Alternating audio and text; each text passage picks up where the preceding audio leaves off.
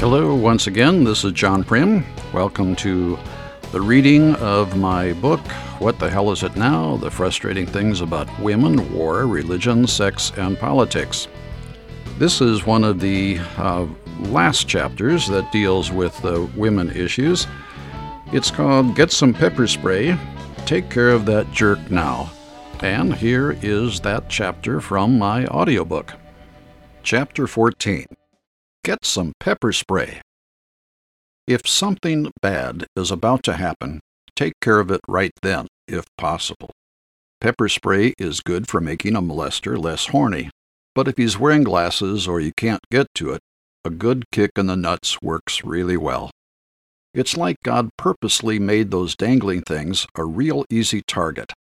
One good kick to those little sperm sacs is unbelievably painful and can send the biggest guy to the floor. Unless he's wearing a sports cup. I don't know what the equivalent thing is in a woman. Maybe just telling her that she's got stupid looking shoes? I don't think kicking women in the crotch does anything. Look at how they can ride a horse. I actually don't know how cowboys do it. My balls always hurt after a horse ride. Bet you thought you'd never read that sentence in this book. There are other things one can do to avoid being molested. For one, don't allow someone else to get you drunk or drugged. Have a drink or a joint, but be in control of yourself. Don't drink anything that someone puts some unknown substance into, especially if it came out of a secret compartment in their ring and they were cackling in an evil manner.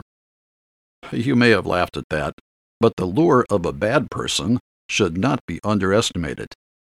For reasons I will never understand, some women are drawn to bad boys. I will elaborate from my own wealth of experience. I once knew a lady who was drawn to a totally despicable jerk. She was dating this asshole and myself at the same time for almost two years, and even though she told me that I was much nicer and twice the man this other guy was, she ended up dumping me instead. I actually went into a period of terrible depression for about six months over this. I had even proposed to her with a big diamond ring. Oh, I could write another book about that woman.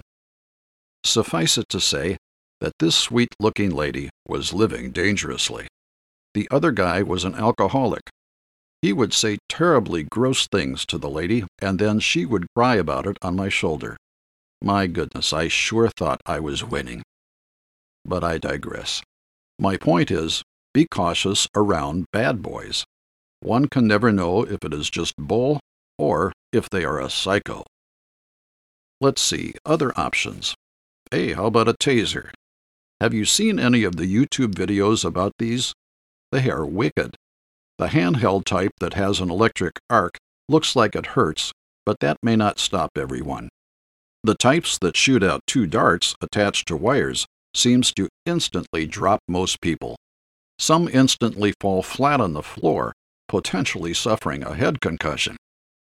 There are martial arts that could be very effective in subduing someone, unless they are black belts, but you should probably skip the polite bowing part and go right into attack mode.